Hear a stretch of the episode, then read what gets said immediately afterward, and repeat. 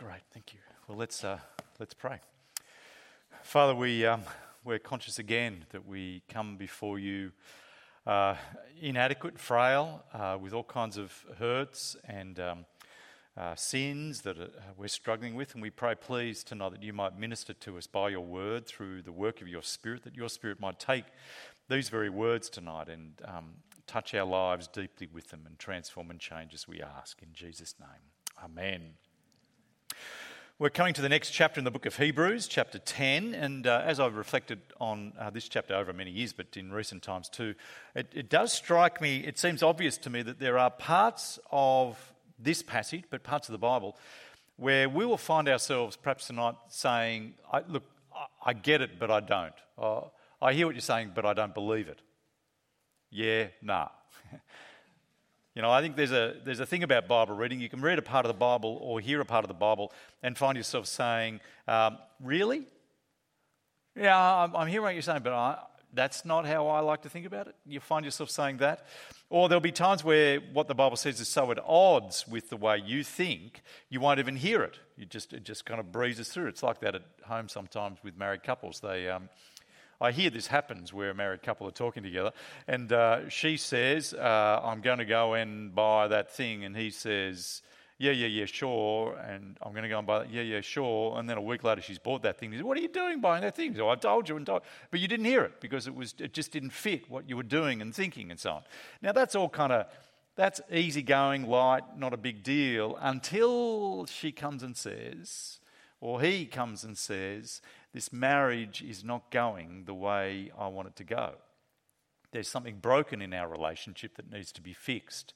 And he, she goes, yeah, yeah, yeah, yeah, yeah. Uh, and then a week later, she says again, no, no, no, I'm, I'm saying something's wrong. Something's really wrong. Something needs to be fixed. And he says, yeah, yeah, yeah, yeah, yeah.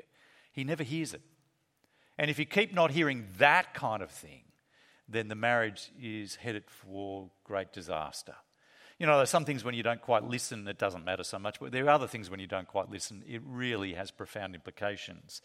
I want to suggest to you tonight, uh, when we're listening to the Bible, it's God speaking, and it's important, therefore, to listen to Him and to actually not just brush it off, not just dismiss it, uh, but actually really hear what he has to say. And the parts of the Bible I think we're going to be, this part of the Bible we're looking at tonight, I think there's three bits here that we will struggle to actually believe it's true. And I've, I've, got a little slide here to help us see it. I, I think we're going to find ourselves through this part as I take us through, finding ourselves saying it can't be that simple, it can't be that serious, and it can't matter that much. Yeah, nah. Let me take you through them. Let, let me hit you with the first one. It can't be that simple. Have a look there in verse 19. One of the uh, things this writer makes is a very strong, unambiguous statement about the fact that a person can come with confidence and, in fact, can enter the most holy place in the temple by the blood of Jesus. It's possible for a sinful human to enter into the most sacred, holiest places of the temple in the, in the place of God, to enter into the presence of God and do it by the, the by the blood of Jesus by the blood of Jesus and nothing else. It's by a new and living way, verse 20, opened for us through the curtain, that is his body. His body broken on the cross breaks open a means by which we can come into the very holiest of holies. Uh, he even says, verse 22, he calls it drawing near to God. Because of the blood of Jesus, we can draw near to God, draw, come right into the very presence of God, into his, into his uh, very um, heart and affection and love. And he says all of this is possible based purely and simply on the blood of Jesus shed for us. And our faith in that, our trusting that, looking to that, not looking to ourselves, not looking to anything else, but looking to the blood of Jesus. On the basis of that blood, he says we can come into the very presence of God. And many of us hear this and go, yeah, nah. It can't be that simple. Can't be that's all there is. And actually, most of church history has said the same, but it can't be that simple. I want to show you some of that tonight. So let's dig a little bit here to make sense of it. Verse 22, uh, he does say, Let us draw near to God with a sincere heart and with full assurance that faith brings. What is it to draw near? What is that? In the Old Testament, it was very obvious what drawing near was. It was a physical activity. Uh, to draw near to God, you would go to the place where his name resided, where his special presence existed, which was the temple in Jerusalem. God lives everywhere. Of course, God is omnipresent, he's everywhere. But uh, in the Old Testament period of time, if you wanted to draw into the presence of God, you'd go to the temple and you would draw near physically. You would walk into the outer courts, drawing closer. You would walk into the inner courts, drawing even closer, and you would go into the holy place, and then someone would go right near to God in the Holy of Holies. But that only once a year, and that is a high priest, and that only was sacrificed for their sins and the sins of the nation. That's what it was in the Old Testament to draw near. But what is it now because the temple's gone? There's no, God does not dwell anywhere in Jerusalem. Where do you go to draw near to God then when there's no, the, the, temple's been fulfilled in the person of Jesus going into the heavens, the true temple. So the Old Testament temple is now obsolete, it's gone. Where do you go? What place? There's no place. You, going to the bush doesn't make you nearer to God. Uh, uh, uh, uh going into a church building doesn't make you nearer to God. God doesn't live here through the week. What a lonely, cold place to hang out. He doesn't live here. He doesn't live in cathedrals in Europe. He doesn't live in those places. Um, you, you, you, go to the ocean, it doesn't get you closer to God, except if you go down a long way and stay there for a long time too. You'll find yourself very near to God. But uh, go, going into the, into the surf doesn't get you nearer to God. Um, where do you go physically? You don't get, there's no physical place you can go about. So, what's he talking about? Well, he's using a kind of an old idea of drawing near physically to, to, to a place into a, into a kind of spiritual sense. Well, I can draw near spiritually. How? How do I do that? You don't do it by some mystical experience of meditation or singing until you kind of lose yourself and get caught up. That's not how you come into the presence of God. What he's talking about here is something far more simple. It's in chapter 4, verse 16. Come over to chapter 4, verse 16. So, when you're trying to understand what a verse means, you find other verses that help you understand what it means. That's how you read your Bible. Come to chapter 4, verse 16. The same author tells us this. Verse 16 Let us then approach God's throne with gra- of grace with confidence. Now, what's not evident in the English, which is evident in the Greek, the original language, he uses the same words. Effectively, he says in chapter 4, verse 16, Let us draw near to God with confidence. Same Greek words. Let us, so what do we, when you draw near in chapter 4, verse 16, what are you doing here? Well, you draw near to God's throne of grace so that you may receive mercy and find grace to help you in your time of need. What's happening as you draw near to God? You're not going to a place or a building or singing. What you're doing is drawing near in prayer. It's the act of praying. What he's talking about here is um, that, that there's, a, there's a kind of intimacy that you can enjoy as a Christian in relationship with God all the time because he's always with you. Um, but to draw near to him is to draw near to him, particularly in prayer, by coming in prayer, requesting things of this God, asking him. In, in fact, walking through life daily, prayerfully, knowing that he's for you. Whatever, whatever you bring, whatever requests you bring to Him. He will delight to hear them. That is, a, that's what it is to draw near, to live without fear and confidence and certainty with this God. Draw near. Now, how can you draw near to God? How can you bring your prayers to God? How can you do it, live in intimacy with God? On what basis has a sinner the right to draw near like this? And how can you do it with full assurance, confidence that God is your friend, your Lord, as Phil said? Your master. Your, how do you, can you do it with full assurance? Well, verse 22, he says, chapter 10 now, he says it's only possible to do this with a sincere heart, full assurance that faith brings, having our hearts sprinkled to cleanse us from a guilty conscience, having our bodies washed with pure water. How do you come? You come by being cleansed and purified. How do you get cleansed and purified? You get cleansed and purified by the most extraordinary thing, verse 19, by the blood of Jesus. By his blood washing you. Blood doesn't wash things clean, but the blood of God's Son does. You see, many of us hear this and we say, it can't be that simple. No, no, no, no. No, you can't, you can't come to God with all your prayers and requests just because Jesus' blood was shed. You, that can't be that simple. Um, now, most of human history has said it can't be that simple. Like, why? Why do we find it so difficult? Which is, well, I'll tell you why. Because which of us is worthy?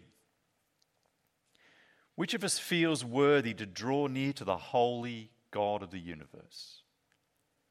Knowing what our heart is like, knowing the sins that we've committed, knowing our posture and attitudes, and the, how, how can God have us?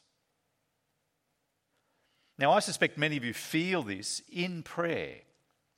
And I don't mean the prayer that's a trivial one. You go to Erina Fair, you don't want to have a walk, and so you pray for a parking spot near to JB Hi-Fi, right? And wow, one turns up, it's, it's a disabled parking spot, but it's God's given it to you, and so you feel justified to enter into it. But the, um, you know, when you pray those kind of prayers, it doesn't, you know, it's not a big deal. But here's the deal. Um, yeah, you, you, the father, the mother you love, a, si- a sister, a brother you love, has a terrible accident, and they're in casualty, uh, in intensive care, on death's door. And this, remember, is the, the sibling, the brother, the friend. The, the, this is one you deeply love. And then you pray. And you pray to the God who rules over all, and you pray really wanting this prayer to be answered. And I bet you're tempted to think the only way the Holy God of the universe will pay attention to my prayers and possibly answer them is if I get my act together. And so I stop doing that stuff I shouldn't be doing. I start reading my Bible more regularly. I start going along to church. I, I start being the Christian I know I should be because I want to have this prayer answered. And I know that if I want a prayer answered, if I want to come into the presence of God and have Him answer my prayers, I need to get my life fixed up. Isn't that how most of us think? In a sense, what we're saying is to, to come to draw near to God in prayer and have Him favorably respond to my prayers, to draw near to God, what I need to do is have Jesus and my cleaned up life, my righteous deeds. I need to be better than I was before this God will listen to us. Many of us hear this stuff and we go, yeah, nah, can't be that simple. But look again at this passage. Look at verse 19. Therefore, brothers and sisters, since we have confidence, assurance to enter the most holy place by the blood of Jesus, by a new and living way. It's a new way, not been seen before, a new way opened for us through the curtain that is his body. Since we have this great high priest who has spilled his blood for us, let's draw near to God with full assurance the assurance that trusting in his blood gives us. Do you see, he says it's the blood of Jesus, the high priestly work of Jesus, and not anything else that's necessary. Nothing else is required. Actually, I'll tell you something else is required. What's required is that you realize that your life could never be good enough, and so you're humble enough to see that what's needed is only Jesus' blood. That's what's required. Faith on your behalf towards God and not yourself. And the full assurance then comes when I appreciate that here it is that this rotten, polluted, corrupted heart can be washed clean by the blood of God's Son. That there's a kind of cleansing power in the blood of Jesus that doesn't just clean me on the outside, but actually can seep right into my very soul and wash off every corruption, sin, guilt, pollution, so that I can be cleansed, body, soul, conscience, heart, and made new, so that God can welcome me and love me as His child and favour me. No, it can't be that simple. Look again at what it says. You know, if you're finding yourself tonight thinking it can't be that simple, well, there are great multitudes throughout history who have shared that opinion as well. I'm going to take you on a quick history lesson to give you some sense of this. Within the very first few months and years of the Christian message being delivered, this new and living way opened up for us by the blood of Jesus, the covenant of grace, the covenant of forgiveness, the new covenant. Within a few months and years of that being presented to people in the ancient world, churches began to pop up of people going, Wow, Phil, wow, uh, uh, uh, um, release, freedom. I can come to God and know God. But within a short time, those same churches began to wonder whether it really was that simple, that it really is just the blood of Jesus that's sufficient. And there's a church in Galatia where Paul the Apostle preached this message and they came to Christ. But then a new group came along after Paul, a group called the Judaizers, and began to preach that yes, you need Jesus, sure, but you need the law as well. You need to keep the law. You need to have Jesus and your righteousness. You, you, you, need to, you need to trust in Jesus and follow him as Lord and be good enough. They said the both and.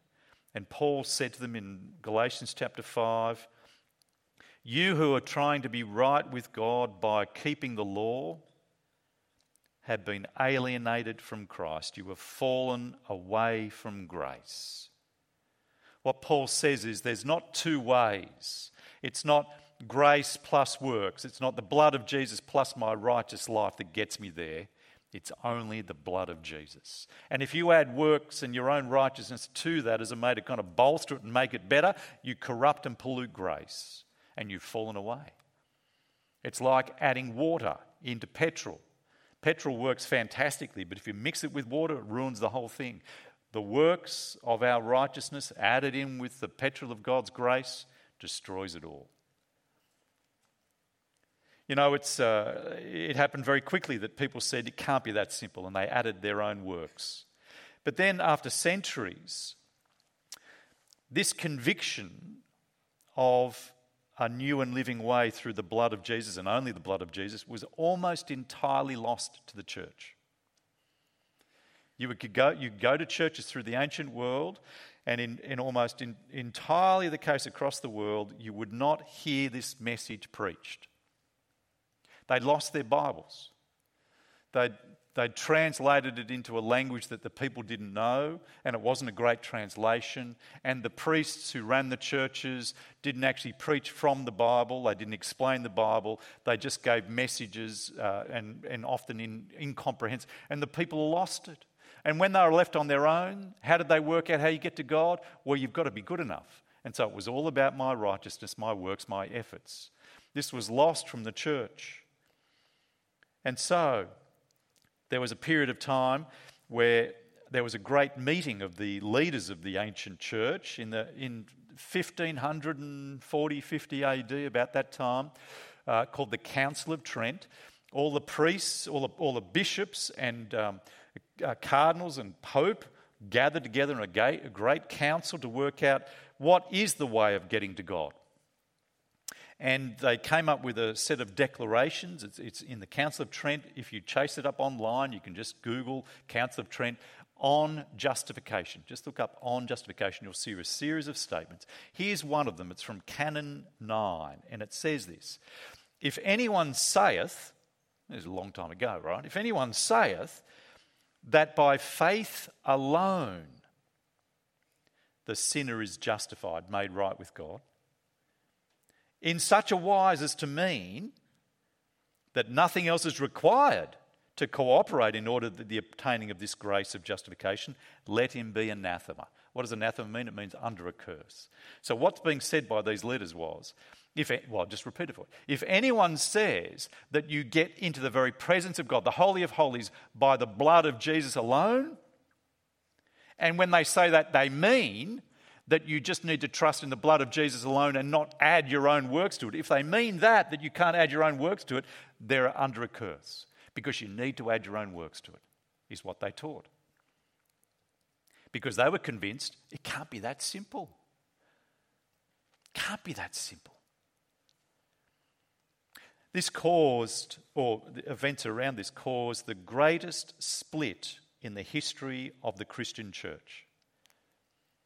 You might look around and see lots of denominations, but uh, before the 1500s, there really was only one denomination, one church, the Holy Universal Church. But this, this, this, this concern about how to be saved and also the authority of the Pope and so on and so forth, various issues caused a massive split that's never been mended the split between Catholicism and Protestantism. The, the churches that protested the view the Catholic Church held. And they protested about these various issues.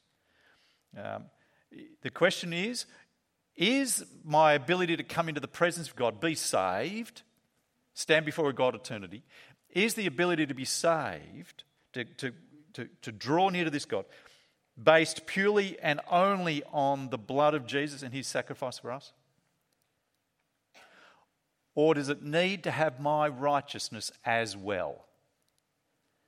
Do, do I need to cooperate in order to obtain the righteousness, uh, the accessibility to God?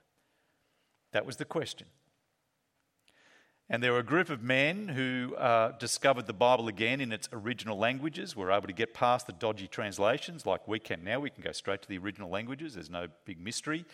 They were able to go straight to the original languages and discovered again that the Bible taught that you can be assured that God will have the sinner based purely on the blood of Jesus. Hebrews chapter 10, verse 19, 20, 21, and 22 that this Jesus, his death was, verse chapter 10, verse 14, by one sacrifice, he has made perfect forever those who are being made holy. That his sacrifice, chapter uh, 10, verse uh, 10, his sacrifice makes holy through the sacrifice of the body of Jesus once for all. This Jesus' powerful death is sufficient to cover and cleanse the sinner's heart. This split occurred because the church kept saying, no, it's not that simple. You've got to add your works. And these men said, the Bible's saying something different. Listen to one of them. This is a man called Martin Luther. In about 1520, uh, he discovered this uh, truth and he said this in realizing that uh, it's by faith alone in the righteousness of Jesus that I'm saved. He said, Here I felt that I was altogether born again and had entered paradise itself through open gates. There was now a totally other face of the entire scriptures that showed itself to me. His eyes were opened. It's by grace and grace alone by Jesus' blood and Jesus' blood alone. That the death of Jesus, because he is the God man, the, the, the extraordinary character of who it was who shed his blood, that blood has the power to cleanse entirely and sufficiently and perfectly the sins of the whole world. All those who put their faith in this Jesus can be cleansed, purified, and able to be drawn near to this God. Now, I mention all of this because what the Bible teaches as a new way, the way of the blood of Jesus alone, is so unique, it's so different. It's so at odds with what we naturally think that most humans can't hear it. Oh, I hear what you're saying. You've got to trust in the blood of Jesus and be good enough. Oh, yeah, yeah, I get that. No, no, no. No, I didn't say that. It's, it can't be that simple, though. But it is that simple. Look at what the Bible says. Brothers and sisters, since we have confidence to enter the most holy place, we can come not just into the outer courts, not just, you imagine in the ancient world, pushing into the outer courts, then pushing into the inner courts, uh, then pushing into the holy, pushing into the holy of holies. The priest is saying, Stop, you can't come in here. You'd have sacrifices done, you'd have cleansing and water washings. And then you pull apart the curtain and you stride into the holy of holies, where God dwells, where only one man's allowed to go once a year, and you stride in there. And they say, What are you doing in here? And you say, The blood of Jesus. I'm covered in the blood of Jesus. Not with any pride, not with any arrogance, but with a sense of a humble recognition of the power of that cross. That He said, if I look to Him in His blood, I am welcome and present now. That's what this text is saying. Um, so we say, whatever the formal statements of whatever church there are, whether it's the Catholic Church or the Anglican Church, or the Baptist Church, or the Seventh day Adventist Church, whatever their formal teachings, we follow the Word of God. We listen to the Scriptures. And the Scriptures say there is a new and living way established through the death of Jesus, his blood shed, a fountain that is able to cleanse the filthiest sinner so you can bring your prayers to this God and know that He loves to hear them. And He will receive you into eternity because of the blood of Jesus paid for your sin. It is that simple. Wonderfully. Second, is it really that serious?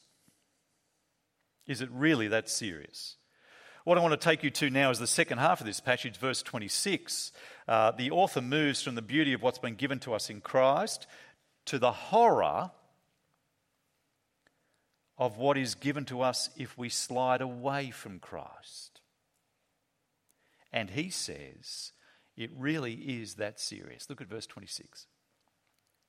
If we deliberately keep on sinning after we've received the knowledge of the truth, no sacrifice for sins is left, but only a fearful expectation of the judgment and of raging fire that will consume the enemies of God. It really is that serious. This section is full of terrifying statements. Look at uh, a little bit further down there in verse 30. We know him who said, It is mine to avenge, I will repay. And again, the Lord will judge his people. It is a dreadful thing to fall into the hands of the living God, who is, chapter 12, verse 31, a consuming fire. These are terrifying statements that it is a thing full of dread to fall into the hands of the living God, uncovered by the blood of Christ. Now, we find ourselves hearing these things, and I dare say some of us are sitting there going, Yeah. Nah. That's not the kind of God I want to believe in. Our culture has done a real job on the idea of God as a fearing, a fearful God. They've made a mockery of it, a caricature of it. A, you know, the sandwich board guy, turn or burn. You know, the judgment's coming. We laugh at it. We scoff at it. Um, it, it, it, has been made to sound foolish and funny, primitive. Uh, I read just this uh, just yesterday uh, a lady, a journalist, saying that the younger generation is going to grow up and throw off this antiquated, primitive Christianity with its ideas of judgment. She is convinced it's a foolishness and a stupidity. Um, and the upshot of it is that most of us in our society are left pretty sure that if there is a God, it won't be that serious. Whether you follow Christ or not, yeah, it's up to you. It's a personal whatever. But it won't be that serious. Most of us are convinced that's the case. And Christians have our own version of this. We have the old, you have the version of the Old Testament God as the God of judgment, who's harsh. We have the New Testament God who's loving and light and beautiful and forgiving of everybody and accepting and do whatever you like. And we have these two kind of gods, Old Testament, New Testament. But I want you to notice that this passage completely reverses that thinking. Have a look there in verse 28. Anyone who rejected the law of Moses, the Old Testament, died without mercy on the testimony of two or three witnesses. Yes, there was judgment in the Old Testament. Look at verse 29.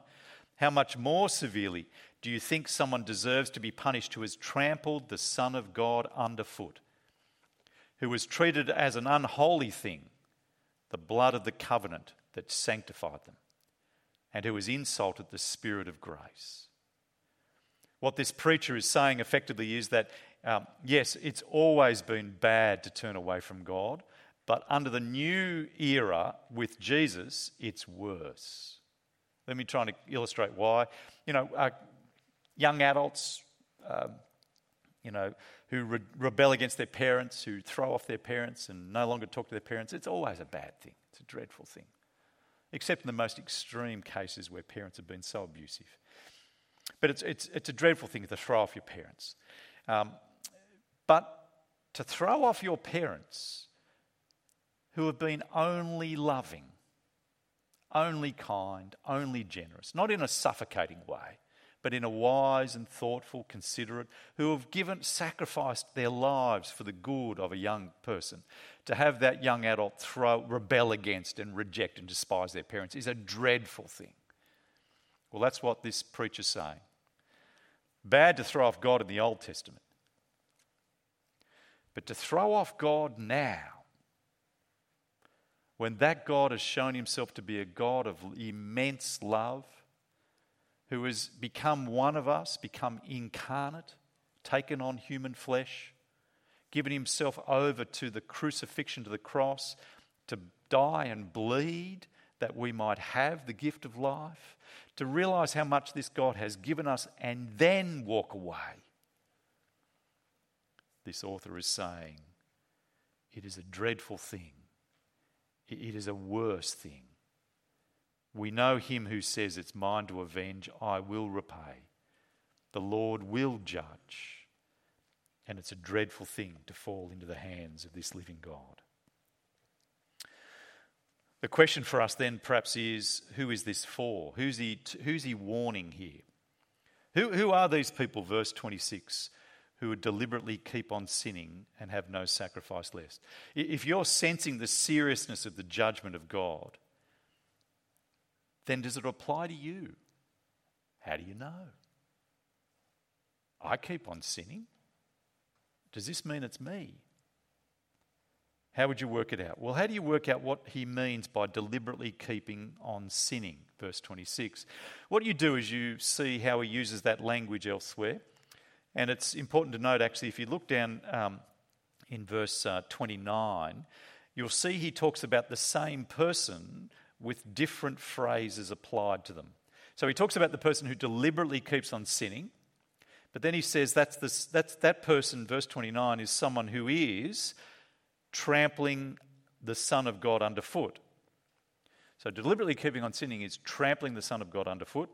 It's treating as an unholy thing the blood of the covenant that sanctifies them, and it's insulting the Spirit of grace. So this thing, deliberately going on sinning, is trampling Jesus, it's despising the covenant, and it's dismissing the covenant of grace. This is not just someone who struggles with sin and falls. You get what I'm saying? The, person he's speaking about here is not just someone who um, wants to follow Jesus, is trusting in the blood of Jesus, but finds himself constantly caught up in that same sin again and deliberately even does it but does it with a sense of this is not the way, I don't want this to be the way, I want to be broken free from this, please God help me, there I am again, I find myself in the same place. That's not who he's talking about. He's talking about someone who has determined to walk away from Jesus. Deliberately keeping on sinning. It's the person who says, I'm now no longer going to stand under the lordship of Jesus. Uh, or at least I'm going to I'm going to live with Jesus as my convenient Lord, and I'm going to do what I like with just reference to Jesus. That's who he's talking about. Someone who dismisses the covenant and goes back to an old life. That's what it is to go on sin deliberately. Now, let me try and sharpen it in application for us before we get to our third and final point. Let me just, um, I, I think tonight there's potentially three different groups of people amongst us. I want to speak to each of you. There'll be some sitting here amongst us who have a very sensitive conscience, and that's a beautiful thing. Problem, though, with a sensitive conscience is you read a passage like this and you go, It's me. I sinned. I sinned today, and I deliberately did it. It's me. And I want to say to you, it's probably not you. It, it, the, the evidence that it's probably not you is your anxiety over it being you. The person who is this deliberately keeping on sinning person who tramples the Son of God underfoot and treats, that person doesn't care whether they've done it or not. But if you find yourself deeply anxious about wanting to please Jesus but struggling up and down, then you're not the person he's talking about here. I want to encourage you to keep soft to Jesus, keep um, wrestling with your sin it's a, it's a long life journey. Settle in for the battle, but read verse 19, 20, 21, and 22 lots. Because you, dear brother and sister, with your sensitive conscience, because of the blood of Jesus, whilst ever you are looking to the blood of Jesus, you can draw near to God with full assurance, sinner that you are. Wow.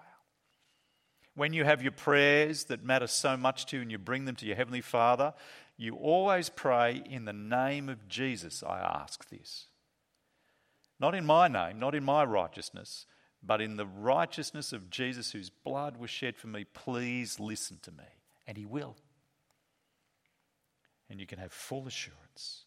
You are covered by the blood of Jesus. You are safe. Dear brother with a sensitive conscience, dear sister. There's a sec- second kind of group amongst us. It's those who perhaps have a hardened conscience. And you might be sitting there going, ah, no, no, no. I hear what you're saying, actually. I'm hearing you. But I don't think God's like that. And for you, you pick and choose what you want to believe. You, bits, you like bits of the Bible, you don't like these bits of the Bible. You've worked out your, your faith the way you want it to be. And you're here and you're kind of listening in and you're kind of going, yeah, no. I want to say to you, the big question to wrestle with is is what the author's saying here at the end of chapter, in the middle of chapter 10, is it true? Is it true that God will judge? Is it true that it's a dreadful thing to fall into the hands of the living God? Is that true? Put aside whether you like it or not, put aside whether you think it's primitive or mod, whatever. Put us, the question to ask is is it true? How do you work out whether it's true? You look at the historical evidences of the person of Jesus. Because if Jesus died and rose again to life, he is the Lord of the living and dead, and there is a judgment to come. Come to life this week. It's exactly the night to come that looks at the historical evidences of the person of Jesus. Because if he is who he says he is, then this is true. It is as serious as the Bible says it is. I want to, though, talk to the third person amongst us. There's a third person amongst us who I want to call the drifter. And it's the person who is hanging around, has been keen, solid, but you're now finding it's just hard to keep going as a Christian. You want to spend more time with your friends who are living a different lifestyle. You want to pursue that path a bit more. And you're here sometimes, you're not here much. You go to growth group maybe every now and then, you're not. And I want to say to you tonight to read this passage and tremble. Tremble before this God. Because if you walk away from Jesus, there is nothing left except judgment. And it is that serious. It's life, death, heaven, hell. This really matters. Do whatever you need to do to sort out that, repent of that life and turn back and pray that He gives you the grace to come back to Him.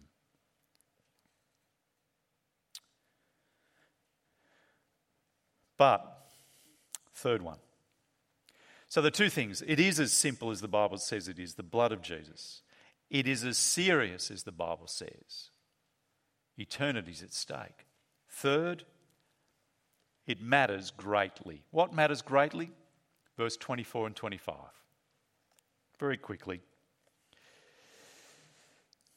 And let us consider how we may spur one another on towards love and good deeds, not giving up meeting together, as some are in the habit of doing, but encouraging one another, and all the more as you see the day approaching.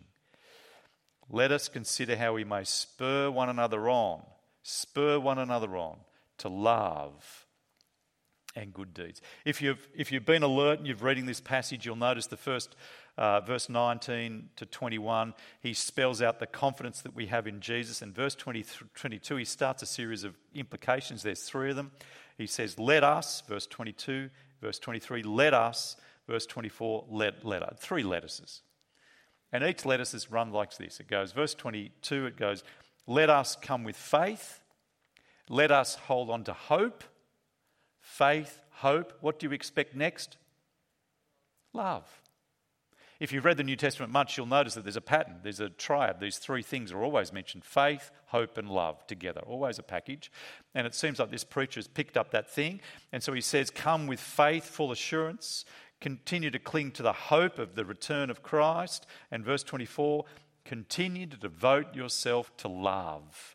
What does it mean to be a loving person who's a Christian? What it means to be a loving person who's a Christian is to gather with others, to stir each other up, to press on because it's so serious. It's so serious. You know, one of the dangers is for Christians is that you find yourself, and I'm going to let me have a quick rant about church here, because that's what he's talking about.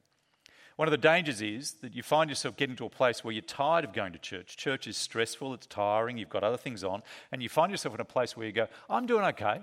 I believe in Jesus, and you know, I, am confident about where I stand, and it's okay. And you know what the Apostle Paul would say to you? Be very careful if you think you stand firm, because you are the one most at risk of falling. And if you fall, it's as serious as Hebrews 10 says your risks are massive. And I've been in ministry, I mean, I tell you this every now I've been in ministry for many decades now, and I see it happening again and again. Young men, young women feel like they've got that now, they're okay, they begin to explore other things, and they slowly drift, and the deceitfulness of the human heart says they're okay, they're okay, and they're not okay, and they disappear. And this preacher says, don't go that path it's death. And learn to be a person of love. If we've received so much by the blood of Jesus, this confidence to come into the holy place by the blood of Jesus, then learn to be a person who loves others and wants them to press on. Learn to shift from I come to church to get fed, that's a great thing. I need to come to be stirred up, to continue to press on in the things of Christ learn to move towards becoming a person who not only needs to come to be fed, but comes to give, comes to love others. One of the, um, one of the important disciplines I've had in my Christian life for many decades is most weeks when I come to church, I can't claim to do it every time because I'm imperfect, but most weeks I pray on the way to church, Lord, let me be a blessing to someone this week. And that's not what I'm preaching. I mean, I'm, you know, when I come to church, I want to sit and I want to have a conversation with someone where I might be a help to another one to stir someone else to love and good deeds. And to cultivate that growing attitude in your own heart that I'm in this because it's so serious. There's so much at stake. It's only in Christ that you're safe. I want to come week by week to stir others and be stirred myself to love and good deeds that others might continue to walk in the things of Christ. And growth group through the week, that you get along every week, that you learn to actually make disciplines of these things, that this is now our life together. And, brothers and sisters, uh, it's not good enough to just watch church on TV. If you're sick, if, you're, if you've got such anxiety and stress that you can't come out to a crowd of people, I get it. That's okay. Take time to watch, get by prayer some strength and resources to get back amongst the people of God. Be here week in, week out. And if you move and have to move, whatever church you belong to, be there week in, week out prayerfully looking to be a help and service to others in growth group. We, brothers and sisters, three things that are easy to think they can't be true. It can't be that simple. The blood of Jesus only? Can't be that serious? Really? To outside of Christ? Church matter that much? And I want to say to you tonight, it is that simple. It is that serious. And church matters that much. How about I pray for us? Father, we do ask, please, that you might um, dig deep in our hearts the truth of these things, that uh, we, we might be gripped by the reality of who Jesus is, what he has done, his blood shed, that our only hope is in him, but what a hope we have because of him. That by his blood we can be cleansed to the very soul of our being, such that we can draw near to you. Please help us appreciate it. It is that simple, it is that wonderful and profound. And please help us appreciate how serious these things are. And we ask it all in Jesus' great name.